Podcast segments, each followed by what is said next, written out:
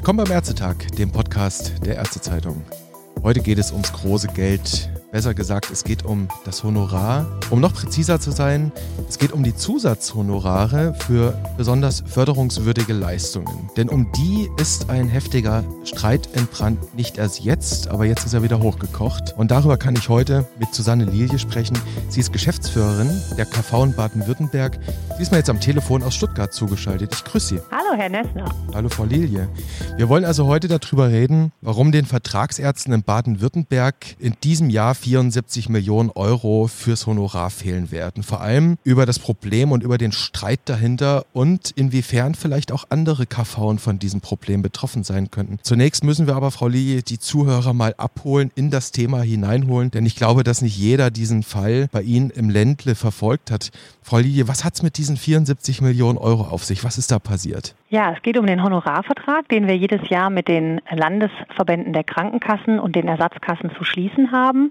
Und innerhalb dieses Honorarvertrages, wo alle Leistungen der Ärzteschaft der Vergütung geregelt sind, haben wir auch das Thema förderungswürdige Leistungen beinhaltet. Und seit 2018 haben wir hier eine Regelung, die das Bundesamt für soziale Sicherung, jetzt BAS, früheres BVA, mit Regeln versehen hat, wo sie Anforderungen stellt, was da in den Verträgen vorhanden sein muss, damit das rechtskonform ist. Man muss dazu sagen, das BAS ist die Aufsicht der bundesunmittelbaren Krankenkassen. Es gibt auch noch landesunmittelbare Krankenkassen, die unterstehen der Aufsicht hier in Baden-Württemberg dem Sozialministerium. Und wir haben seit 2018, wie gesagt, eine Auseinandersetzung, was Inhalt einer förderungswürdigen Leistung sein darf. Und es gipfelte jetzt darin, dass wir in dem Honorarvertrag für das Jahr 2020 2020 abgeschlossen worden ist, bei uns auch im Schiedsamt nur verabschiedet werden konnte, weil das BAS einer bundesunmittelbaren Krankenkasse untersagt hat, diesen Vertrag zu unterzeichnen. Jetzt haben wir diesen Vertrag im Schiedsamt geschlossen. Er ist gleichgültig, wie als ob man ihn selber schließt. Und wir haben jetzt innerhalb der Frist, der Vorlagefrist bei der Aufsicht eine offizielle Beanstandung bekommen. Diese Beanstandung betrifft mit Ausnahme von zwei förderungswürdigen Leistungen alle anderen, die wir in diesem Vertrag aufgenommen haben. Und diese Beanstandung wirkt so, als ob diese förderungswürdigen Leistungen nicht mehr in der Honorarvereinbarung existieren.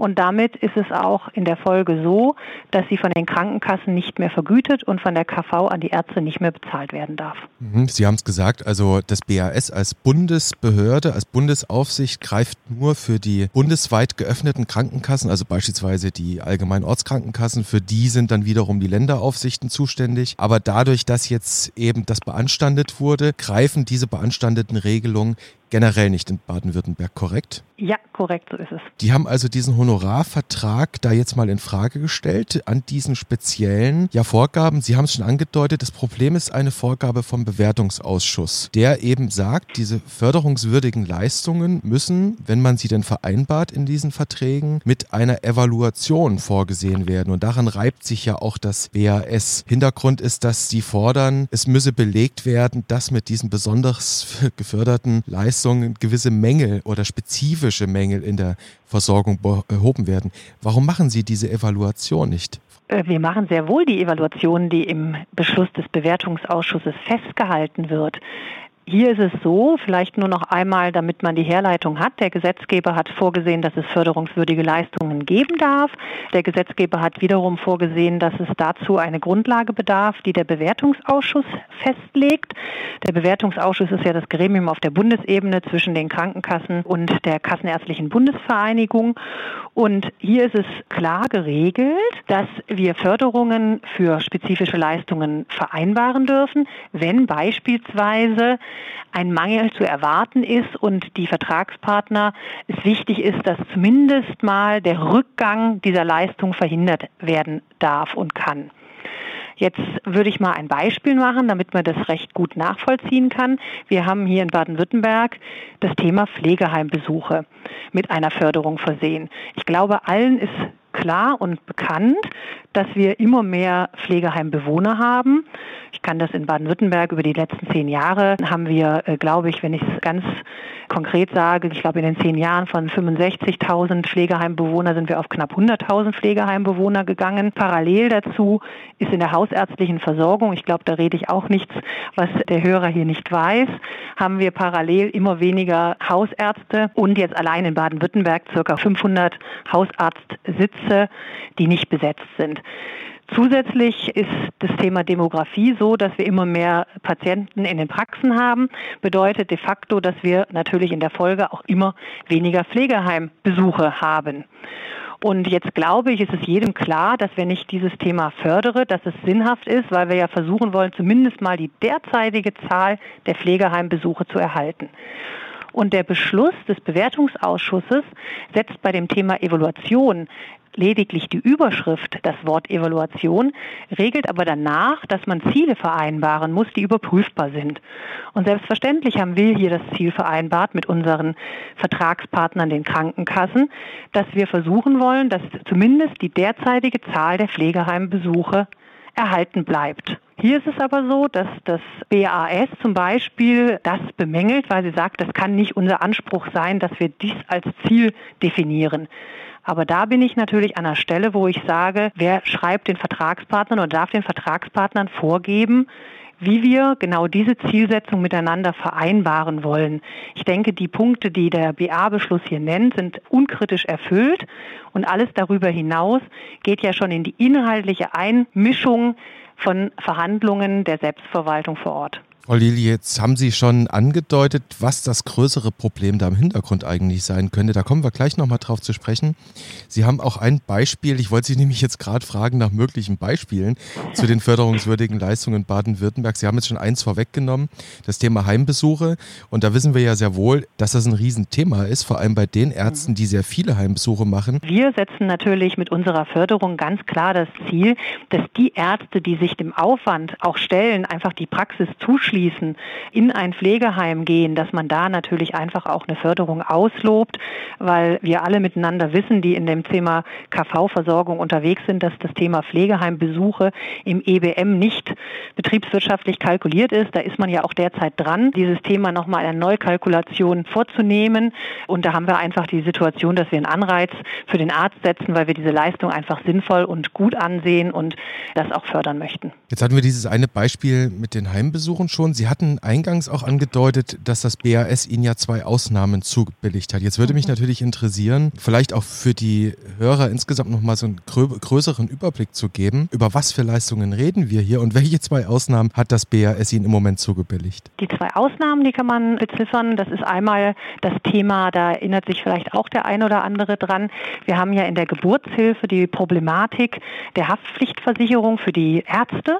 Und da haben wir in der belegärztlichen öffentlichen Geburtshilfe in Baden-Württemberg die Möglichkeit geschaffen, die überdurchschnittliche Haftpflichtversicherung mit einer Förderung zu versehen. Und das ist auch Grundlage eines vorhergehenden BA-Beschlusses, wo die EBM-Vergütung entsprechend angepasst worden ist. Und da hat man bereits vorgesehen, dass wenn es in den einzelnen Ländern so ist, dass da die Haftpflichtversicherungen, weil da sehr viel in so einer Altversicherung drin sind, die jetzt zugemacht wird, wenn das in den Ländern äh, überdurchschnittlich der Fall ist, dass man hier die Möglichkeit einer Förderung hat. Das ist die Förderung Nummer eins, die beibehalten wird. Bei der Förderung Nummer zwei ist es das Thema Substitution.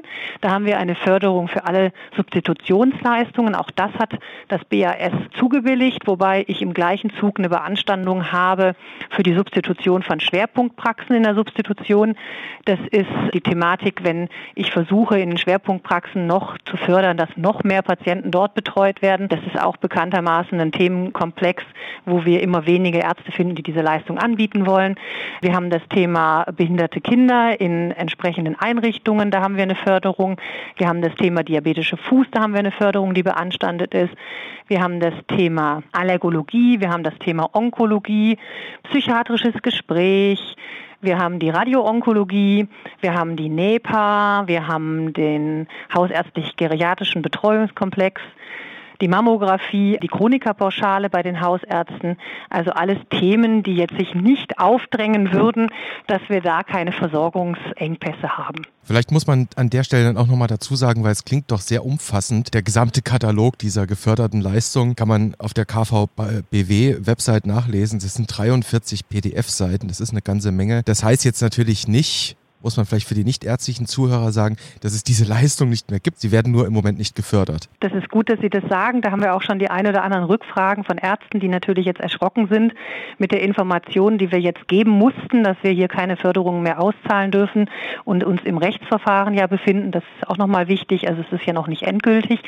Es ist tatsächlich so, dass die Grundleistung, die dem zugrunde liegt, also die normale EBM-Vergütung, wird selbstverständlich weiter vergütet mit den entsprechenden entsprechenden Regularien, ob innerhalb der Honorarverteilung, also gegebenenfalls budgetiert oder eben eins zu eins.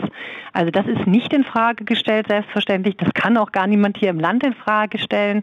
Aber die Förderung, die eben zusätzlich als Anreiz auf diese EBM-Vergütung draufgezahlt wird, die ist in Frage gestellt. Und das sind eben dann diese 74 Millionen Euro, die jetzt einstweilen nicht ausgezahlt werden dürfen, solange es diese Beanstandung gibt, solange das Ganze auch, wir hatten es schon, vor Gericht anhängig ist. Sie sind beim Landessozialgericht Baden-Württemberg dagegen vorgegangen. Da muss man jetzt zuwarten nochmal speziell auf das Geld geblickt. Hortet das die KV jetzt oder geht das Geld im schlimmsten Fall für immer verloren? Also ich hoffe mal, dass es zum schlimmsten Fall nicht verloren geht, aber horten tun wir es auch nicht. Der ganz konkrete Sachstand ist der, dass wir ja jetzt im Moment uns in der Auszahlung des ersten Quartals 2020 befinden, also das erste Quartal, welches dieser Beanstandung zugrunde liegt. Und da ist es so, dass wir uns vor dem LSG mit einem vorläufigen Rechtsschutz derzeit befinden. Wir auch im Moment davon ausgehen, dass wir sehr zeitnah noch, damit wir es berücksichtigen können, in der ersten Quartalszahlung ein Ergebnis hier zu bekommen.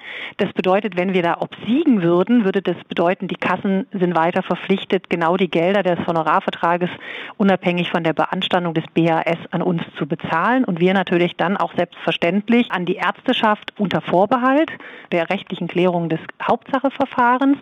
Wenn es so ist, dass wir verlieren würden, ist es so, dass die Kassen nicht verpflichtet sind, beziehungsweise sie dürfen uns diese Gelder gar nicht zur Verfügung stellen. Damit können wir sie als KV auch nicht horten. In dem Fall, wenn wir dann irgendwann hoffentlich, wir klären das ja, wahrscheinlich dann erst beim BSG eine Klarheit haben. Wenn wir dort obsiegen würden, haben wir natürlich den Anspruch, diese Gelder ab dem ersten Quartal 20 nachzufordern. Und das ist ja logisch, dass wir das auch tun werden. Sie haben schon angedeutet, das Ganze könnte in einen Rechtsstreit münden, der eben doch nicht jetzt ganz schnell mal eben vor dem Landessozialgericht in Baden-Württemberg entschieden werden kann, abschließend, sondern der eben im Worst Case bis nach Kassel zum Bundessozialgericht gehen könnte. Und dann könnte das dauern. Jetzt ist die ganze Debatte ja jetzt keine neue. Die gibt es ja mindestens seit dem letzten Jahr schon, wird intensiv diskutiert. Ich erinnere mich an Begriffe, die bei einer KBV-Vertreterversammlung im Herbst vergangenen Jahres gefallen sind. Da war die Rede von, das BVA sei übergriffig, hieß es da. Der Sozialminister Manne Lucha in Baden-Württemberg, der sprach da von einem zentralistischen Treiben in einem anderen Bericht, was er dem BAS da vorgehalten hat. Frau Lilje, vielleicht müssten wir noch mal ein bisschen skizzieren, was ist denn eigentlich das größere Problem hinter diesem Streit? Es geht ja nicht nur um diese 74 Millionen Euro. Was ist die Essenz in diesem Konflikt? Ja, das ist auch wirklich eine Frage, die wir uns als KV Baden-Württemberg auch stellen, die da in so ein Treiben reingeraten und in der Folge unsere Ärzte tatsächlich eine Honorarunsicherheit auf Jahre hinweg haben. Stand ist der, wir haben zwei Aufsichten. Unsere Aufsicht, und das ist ja auch nochmal ein wichtiger Punkt, es ist ja nicht so, dass das BAS jetzt die Vertragspartner in Baden-Württemberg erwischt hat, dass sie ganz schlimme Sachen tun und deshalb uns eine Beanstandung geschickt hat. Fakt ist, dass wir seit Jahren fast ähnliche, gleichlautende Verträge haben, dass wir diese seit Jahren beiden Aufsichten vorlegen. Unsere Aufsicht, dem Sozialministerium, dem Herr Lucher vorsteht und selbstverständlich auch dem BAS, früherem BVA, über die bundesunmittelbaren Kassen vorgelegt wird. Jetzt haben wir seit Jahren nie etwas gehört. Die Fristen sind abgelaufen. Seit Jahren gehen wir davon aus, dass das alles in Ordnung ist. Nachdem dieses Thema ja, Sie sagten es, seit mindestens einem Jahr existent ist, haben wir jetzt auch zumindest mal Antworten unserer Aufsichten, die immer in Baden-Württemberg ganz ordentlich mit Prüfung uns bescheinigen, dass alles aus deren Sicht rechtlich in Ordnung ist. Sie machen jetzt inzwischen auch schon Ausführungen, dass Sie ja lediglich als Rechtsaufsicht diese Dinge prüfen und als Rechtsaufsicht diese Dinge auch für gut heißen. Beim BAS ist es so, dass wir eben anders als von unserer Aufsicht hier in Baden-Württemberg eine sehr viel detailliertere inhaltliche Überprüfung erhalten. Ob man die jetzt richtig findet oder falsch findet, das lassen wir jetzt mal dahingestellt. Das wird ja auch ganz zum Schluss irgendwann das Gericht klären, was es davon hält.